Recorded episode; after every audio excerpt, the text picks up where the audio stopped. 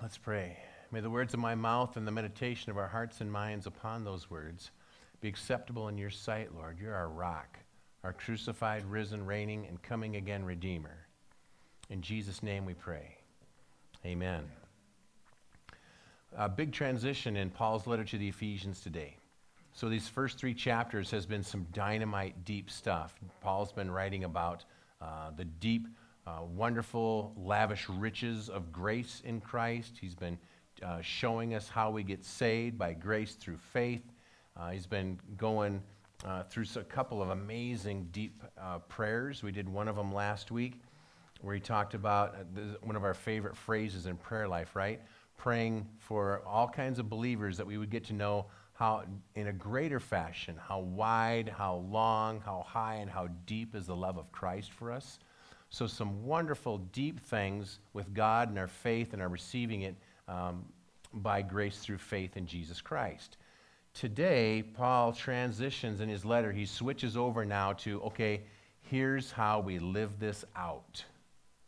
We, we need that practical stuff, right? We want, we want the how do I do this kind of stuff. Well, he's going to give us three or four chapters of that now.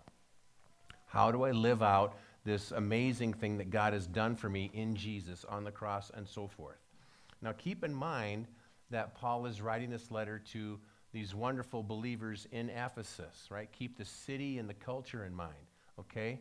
Um, this is where this huge outdoor stadium is at, and where the, the city dwellers, many of them were screaming and shouting for two hours straight, Great is Artemis of the Ephesians, because they felt like their idol was being threatened by the gospel. And of course it was, right? Lots and lots of people were throwing away their idols of Artemis, tearing them down off of their their homes and destroying them, and they were giving their lives to Christ. And so this great big upswelling of, uh, of evil rose up and tried to stamp out the gospel.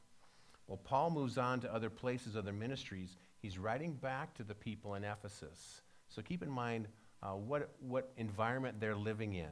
Okay? Th- we think things are getting tougher, don't we? Well, they are.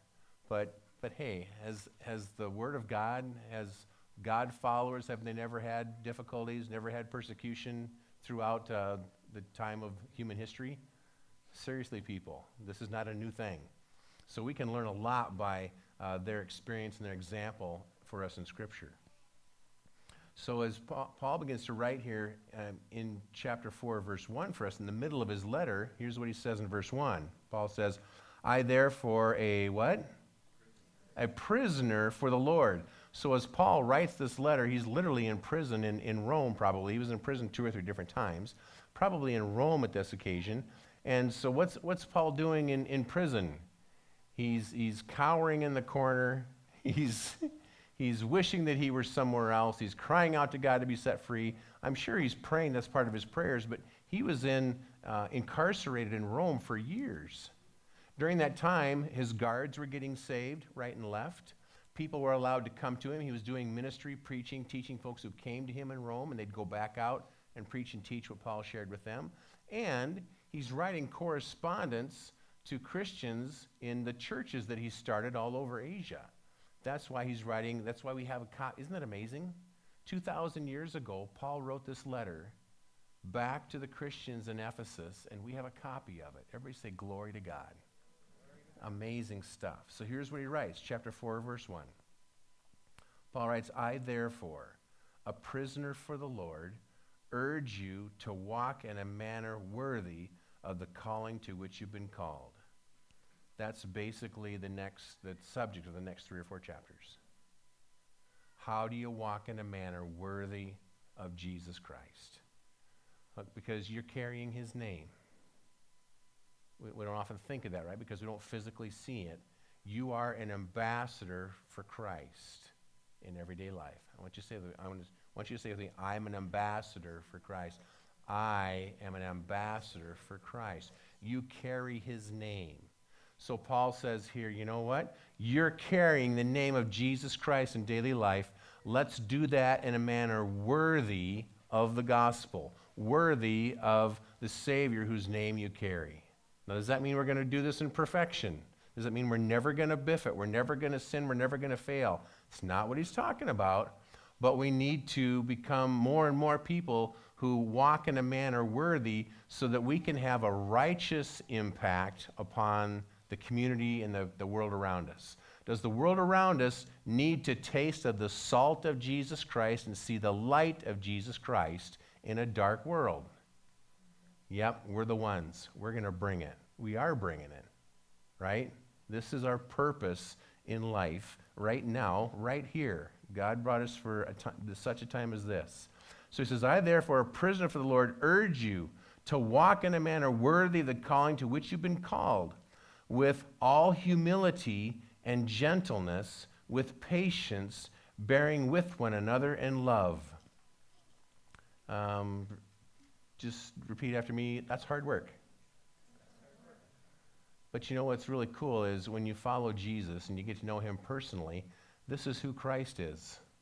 He's humble, he's gentle, he's patient, he bears with uh, the goof ups and the stupidity and the ignorance and the stumbling of the disciples. So the better you get to know Jesus, the more you love Jesus, and the more you get to know who he is and what his, uh, his ministry was like, you're going to find that happening more and more in your own life. But this is what we need. Do we need more superstars on TV? I mean, I don't know. I'm, I'm not taking shots. I don't mean that, to do that. But some, some folks on TV are impressed with their $2,000 suits and their $50,000 cars and whatever else. And I'm going, that is so not the heart of Christ Jesus. Here's the heart of Christ Jesus. So Paul says, walk in a manner worthy. Do your best to, to be prosperous and have a big bank account and showy and all these kinds of things. There's nothing wrong with money in itself. But what does Paul say our focus is? He says, walk in a manner worthy of the calling to which you've been called. And here's what that looks like, verse 2 with all humility and gentleness, with patience. And here's how that works itself out in congregational life, especially bearing with one another in love.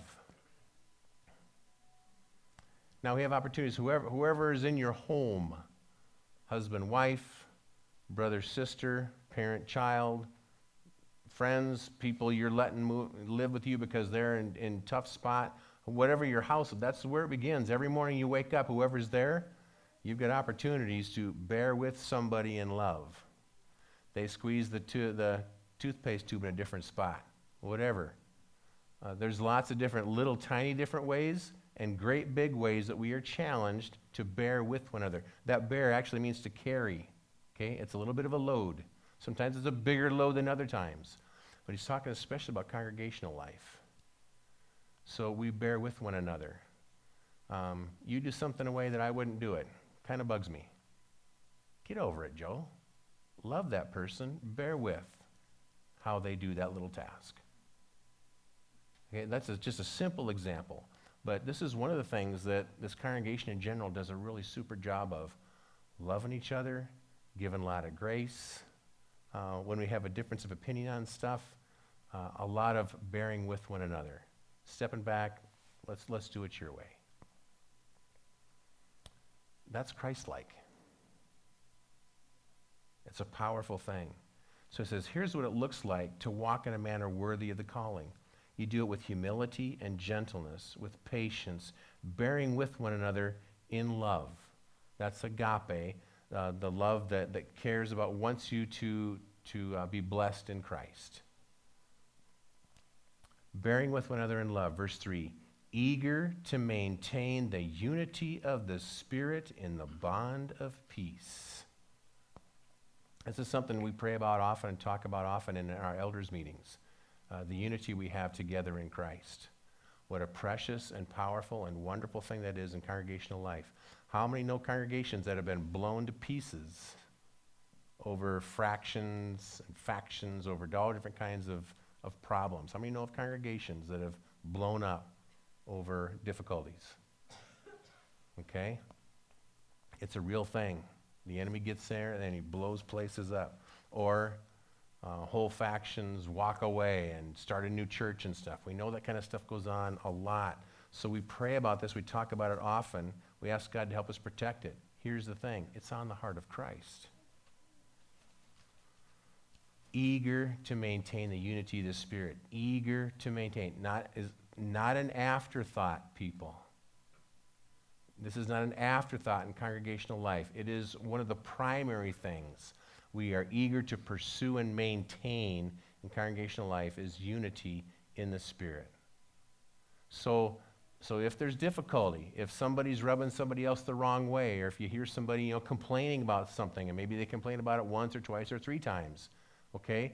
If that that means there's a thorn, there's a there's a thorn under the saddle, okay? There's there's disruption, there's there's okay?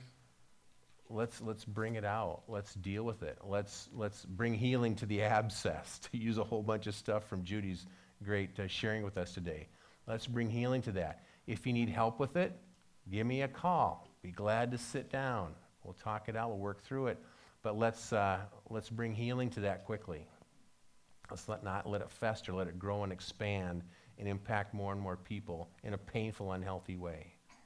Uh, this congregation in general does a wonderful job with that. Let's keep on doing that. Eager to maintain what?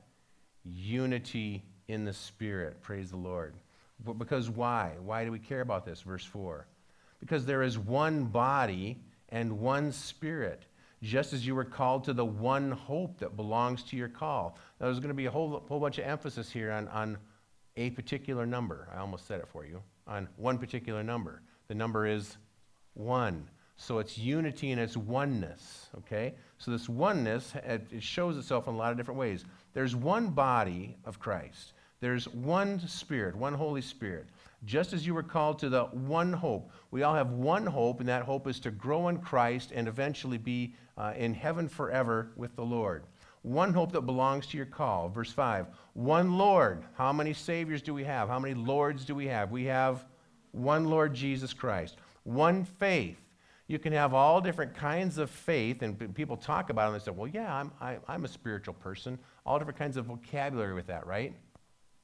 There's one faith in one Lord Jesus Christ that leads to salvation in the one true God. One, one, one. All the way through emphasizing one. So, verse 5 one Lord, one faith, one baptism. Now, we, we here in congregation, we said, you know what? We don't have a black and white nailed down thing in Scripture about when to do baptism.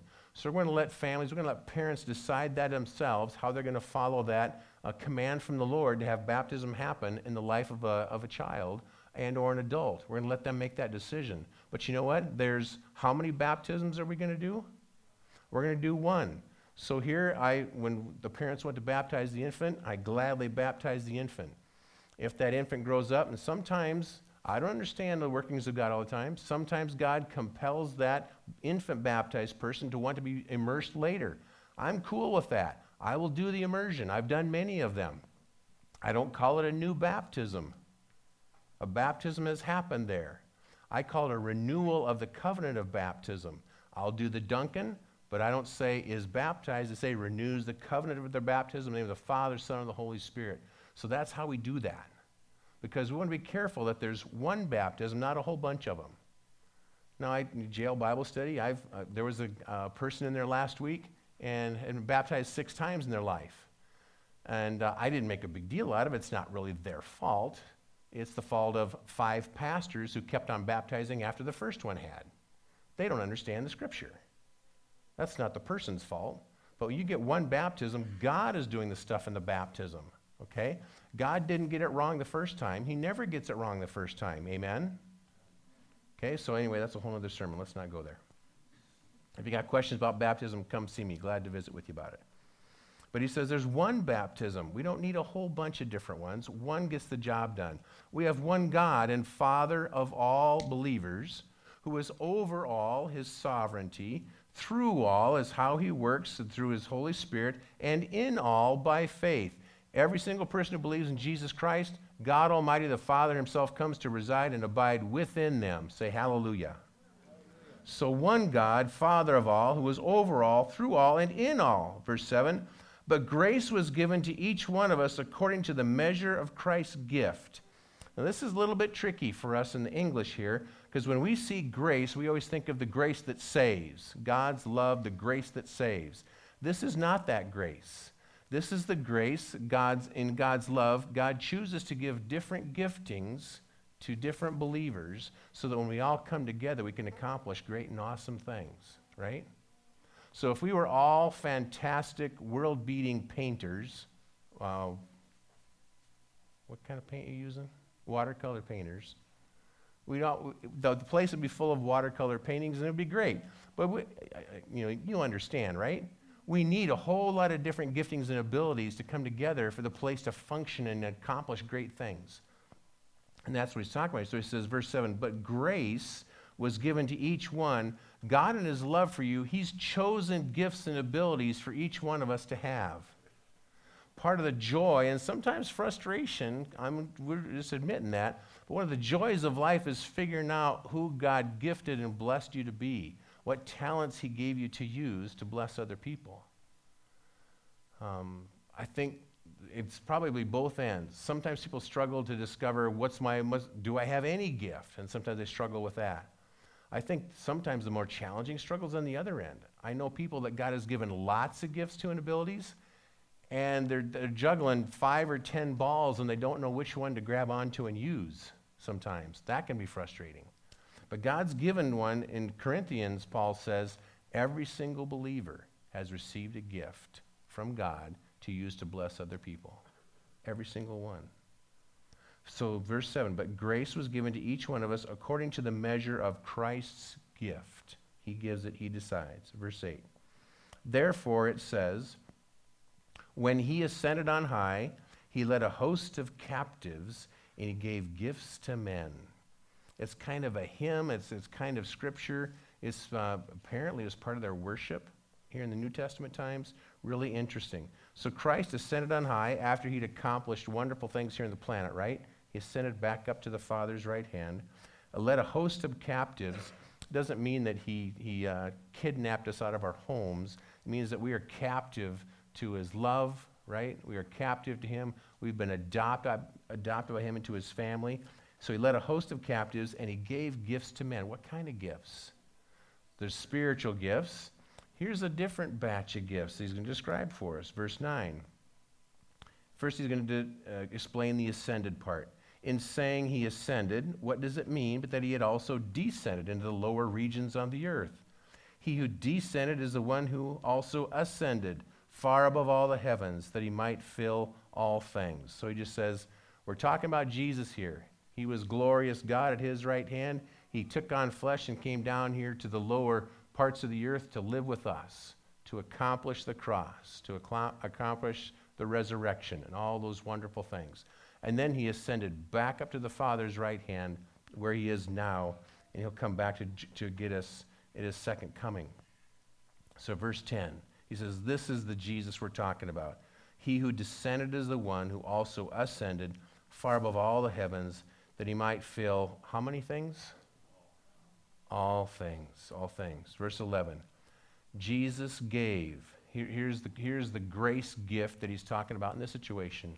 He gave the apostles, the prophets, the evangelists, the shepherds, and teachers. Isn't that interesting? Jesus gives people to, to lead in different ministry tasks for the sake of the body of Christ and their, their gifts to the body of Christ. So, apostles, find my list again here apostles, prophets, evangelists. That word, we would probably, in our modern American vernacular, we would more often use the word missionary there. The word evangelist here means the one who takes the gospel to, um, you know, like on a trip on a journey, takes the gospel to people. So we would probably Uh, to our ears, missionary would sound a little bit more accurate, I think. Apostles, prophets, the missionaries, and the shepherds, that's literally where we get the word pastor from. So there are people here who aren't called paid professional pastors, but you have pastor callings and pastor giftings. Okay? You have shepherd callings, shepherd giftings. You care about um, shepherding kids, groups of kids, or shepherding people, or you like, you like being involved in youth ministry because groups come together and you like being a part of that. You have a shepherding calling, okay? You don't have to be a pastor with a collar or a fancy tie to be a called shepherd. Everybody say, Glory. Didn't know that. Maybe there's called, I know there's lots of called shepherds here. Maybe there's a new one this morning that goes, oh, That's me. It's, it's, it's capturing your heart. Shepherd calling. Teacher is very closely related to the shepherd calling. The same word is, uh, is part of that root word. So, shepherd, pastor, teacher, pastor, shepherd, those are all kind of um, buddies together. Really neat. So, the, the Lord gives people as gifts to the body of Christ. What's their job? Everybody say, What's their job? Their job. Verse 12, he's going to tell us. Their job is to equip the saints for the work of ministry. Is it their job to be stars? Make lots of money? Have their names be recognized all around the world? That's not their job. That might happen, but, but that's, if they're pursuing that, then they're messed up and they're off track and they're not walking in a manner worthy of Christ. Okay? So I get nervous when somebody when somebody gets up on TV or gets up on a stage and says, "Last night the Lord told me I'm an apostle." I go, "That's not how that works." Last night the Lord told me I'm a prophet. Mm. See, that's something the body is supposed to discern and help that person work through and recognize. Uh, so when we start declaring and grabbing titles for ourselves, I'm going, Let's be real careful here, friend. Real careful. That's not humility and gentleness with patience and bearing with. That's choosing titles and taking charge and wanting to raise myself up above the rest. That's not the Christ spirit that we're looking for. Amen? So he says, here's their job, verse 12 to equip the saints for the work of ministry. So only, only trained professional pastors should do ministry, right? if that's the only people who do ministry, the whole church is going to blow up tomorrow. Folks, you, you're doing ministry all the time. And, and my job, my calling, is to help you, to call you into it, to help you, to train you, to teach you, to encourage you, to say, You can do this. I see this gifting in you. You can do this. Let me help you get going. That's our job to equip the saints for the work of the ministry, for building up the body of Christ. I'm going to say that with me. Say that with me. For building up the body of Christ. This is the whole goal of, of ministry is to build up the body of Christ. Not to make my name great, but to build up the body of Christ. That you can function but to reach the lost and to build up the saved. That's what the whole thing is about. Now, I know some different ministries have different, maybe uh, specific callings from the Lord and stuff. But I feel like some sometimes we get off in the weeds. We get too focused on uh, we're going to be all about healing. Well, God can call and, and, and ask us to pursue a, a particular thing, but we can we can get way narrowed down to and forget our main everyday calling. It's right here. It's, it's all over in Scripture build up the body of Christ. Verse 13, for what purpose? What's our goal? How long are we going to build up the body of Christ? Um, to what to what we're going to build the body of Christ up into? Verse 13. Until we all attain to the unity of the faith and of the knowledge of the Son of God. This is the function and purpose of the body of Christ to help each other grow in knowing Jesus. Again, not just knowing about Jesus, knowing him personally as Savior and Lord. That's always, always, always the vision, ministry, focus, mission of the congregation. Build up each other in the body of Christ to know Jesus. Until we all attain to the unity of faith and the knowledge of the Son of God to mature manhood. That's why I entitled this sermon like Big Boy Pants. Big Girl Pants. This is our job. Grow each other up in Christ.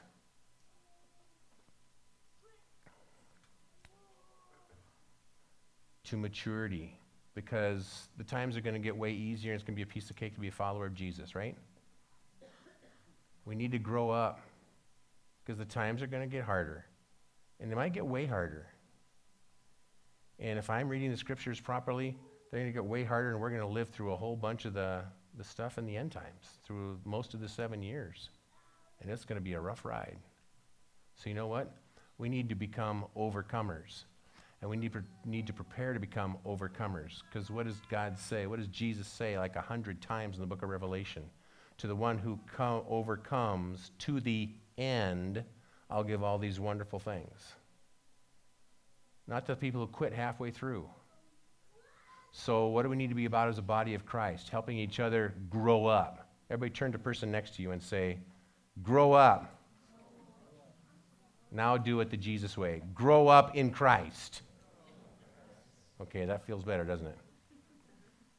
But we might need to hear that. I might need to some, somebody to come and come and tell me, say, Pastor Joe, grow up. Here's an area in your life where you're being childish. You haven't grown up in Christ. You haven't learned this in Jesus yet. Grow up. Let me help you. Right? We need to do that for each other to mature man to the measure of the stature of the fullness of Christ. We're going to keep growing up until we get so full we are like Christ himself. Then, then, then we'll know that we're getting there. Amen? Verse 14, with another purpose, so that we may no longer be children tossed to and fro by the waves and carried about by every wind of doctrine. You know the wording here, the vocabulary? It's like uh, the, the merry-go-round pole we used to have down here at the corner that the kids would play on after school when you had the two room school down there. That's the, the, the, the description here is la la la la la la la la la la la and they do it so many times, what happens?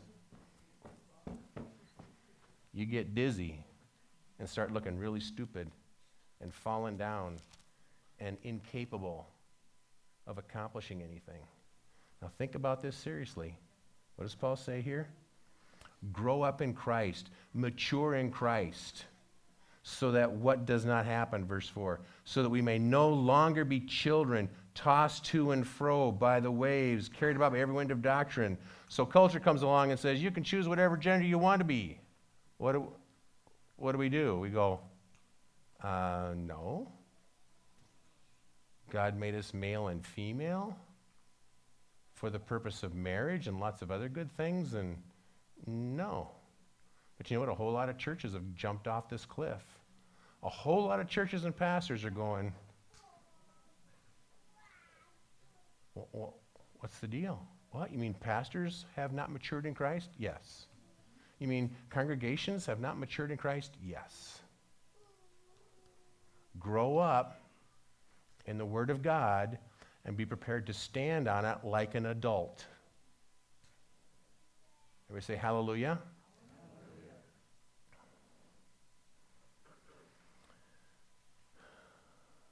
Okay, verse 14 again. So that we may no longer be children, tossed to and fro by the waves, carried about by every wind of doctrine, by human cunning, by craftiness and deceitful schemes.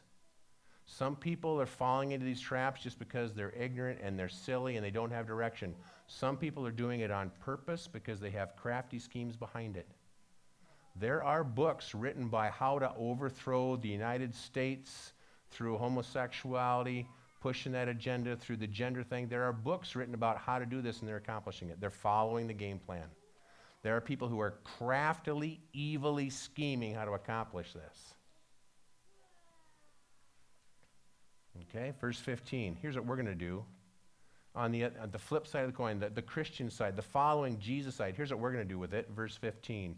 Rather, say it with me now, speaking the truth in love. Can we be silent about the truth? When people are going like this and they're getting dizzy and falling down, can we be silent about that? We got to speak the truth, but we got to do it in what? In love. Okay? So we got stuff going on at the Golden Bubble, and it, it's a mess, right? And, and we can yell about that, and we can, we can, oh, and we can try and sh- all those kinds of things. I get that. But the point is this when people come back and say, back off, people should be able to do what they want to do, let them, let them have their free will, all kind of stuff. and I say, wait a minute, wait a minute. I'm a follower of the Lord Jesus Christ, and He commands me, number one, to love Him above all things and people and persons and gods. And number two, he says, love my neighbor as myself. So as I love my neighbor and I see an event like that coming to the community, I say, God, that's going to hurt a lot of people. That's going to mess up marriages. That's going to mess up singles who are, who are going off the wrong way. That's going to lead people deeper into pornography. That's going to be an event that makes it more likely that sex trafficking happens. So I care about that event happening. I would like it not to happen because I love my neighbor. That's the truth that the neighborhood needs to hear. Not that we're like, I don't want people to have fun. You know, they need to hear us saying clearly, I care about you as my neighbor. I love you as my neighbor. And this is the kind of stuff this event leads to. And here's the Lord Jesus Christ. And he loves you with a passion. He wants you to come to this. Okay, so here's the deal. Verse 15, rather, not, not this, but this. Speak the truth in love. We are to grow up. Say it with me. Here it is again. We are to what? Grow up in every way into Him, into Christ, who is the head, into Christ Himself, from whom the whole body, joined and held together by every joint with which it is equipped. You know what? We need each other. Each one of us is a different part of the body of Christ. Some of us are tendons and sinews and all kind of. You hold us together. Even the skin kind of helps hold us together a little bit, right? But together, we, we hold, Christ helps us to stick together, to hold together as one body, healthy, strong, go in the same direction, united in Christ. Amen? So, unity and agreement is huge. Every joint with which it is equipped, when each part is working properly. So, if one part is not working properly, if one part is sick and at home, we're like, we miss you. We're praying for you. Can I bring food to you? Um, because, because when you're not with us, we don't function as, as, as well as we could, as strongly as we could. Uh, um, that, that, there's other reasons. Of course, we just love them for, for Christ's sake. But we want the body to be able to function all hands on deck. Amen? All hands on deck. Every joint with which it is equipped, when each part is working properly, makes the body grow. Oh, so here's the deal when I personally grow up in Christ and you grow up in Christ and a whole bunch of us grow up in Christ, what happens to our body? Our body grows up. And our body becomes not just a great big child rolling around in its own stuff. Our body becomes a grown up, mature, loving in Christ, speaking truth in Christ, dynamic organism that impacts the community. And we have been doing that, and we will continue to do that by the grace of God, and we will do more by the grace of God. Everybody say amen. amen. So, this is the purpose. This is why uh, we gather together on Sunday mornings. This is why we gather on Wednesdays. This is why we do all kinds of ministries and stuff together that we can't do alone. I got to grow up so I can bring growing maturity in Christ to this body, to you guys and you, you bring that to me. And together, what's happening? Our body is getting stronger and less, less of this and more of this, straight ahead in unity, speaking the truth in love and making a difference. That is going to continue because this is the heart of God. For us and personally to grow up, for us as a congregation to keep on growing up makes the body grow so that it builds itself up in love. And Jesus said at the Last Supper, Jesus said, when you love each other like this, like Paul's talking about, he said, then the world will know that you're really my disciples. Okay? So when we speak the truth to like a golden bubble situation, but we do it in love, the world will, will have a better chance of encountering Jesus. Uh, there's a million different ways that we love and speak the truth to each other, to the community. Yeah, that's how the world knows Jesus be real deal here.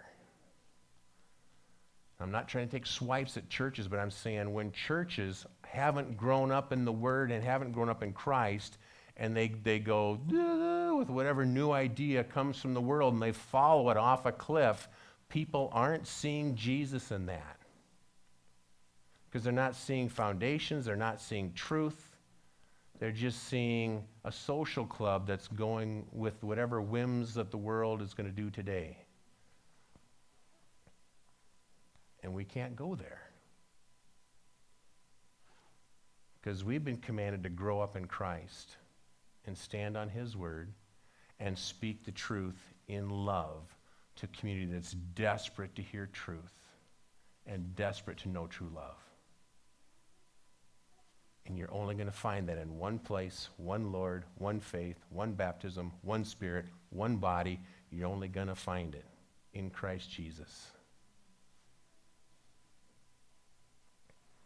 Uh, it's a privilege to be part of this body. It's been over 25 years now. Isn't that crazy? It's a privilege to be a part of this body. This body, from before I came, has been committed to this to growing up, maturing in Christ personally, and to growing up together in Christ as a congregation. And uh, fruit keeps, hap- keeps being born because that's your commitment. Let's keep doing it. We've gotten a really good reminder and refresher on why and how we're doing it. Let's pray. Father, thank you for Paul and for preserving this letter he wrote to the wonderful Christians in Ephesus. Boy, they were dealing with some just wild, crazy stuff in their town. And we are too. It's good to know that we're not alone in that. But God, uh, boy, this, this passage is so spot on for today. We don't want to be running around the maypole and falling down in dizziness and foolishness, Father. Uh, help us, mighty God, to keep on growing up in Christ and your word to growing each other up and together as a body, growing stronger in Christ. God, help us to love our neighbors and to love uh, congregations and pastors around us uh, who are going around the maypole. God, give us opportunities to speak the truth in love uh, with them and to them. God, we pray for uh, correction, for repentance and change of direction for so much of the body of Christ in America. God, help us. Uh, we're going to stay humble right now. We're, we need that word. We're not going to get prideful. We're not going to pat ourselves in the back. Um, we're just going to say, you know what? Whatever's going right at Dell, it's because of Jesus. And he is gracious and he is patient with us and, and he, he bears up with all of our shenanigans and our failures. Um, it's because of Jesus. Thank you, God. God, here's the thing. We pray according to Paul's letter here, inspired by your Holy Spirit. Help us personally, individually, to keep on growing up in Christ. Help us as a congregation to keep on growing up in Christ together. Unity in the Spirit. Thank you, Jesus. Protect that and keep that. And God, here's our ultimate prayer because this is your heart that this people as a lighthouse, that the light of Jesus Christ would shine forth from us and from this place more and more brightly, more powerfully, reach farther, reach wider, reach deeper, and impact more and more people for your kingdom before that trumpet blows and there's, there's no more time to work. Thank you, Jesus. God, we bless you. We love you. In Jesus' name we pray. Amen.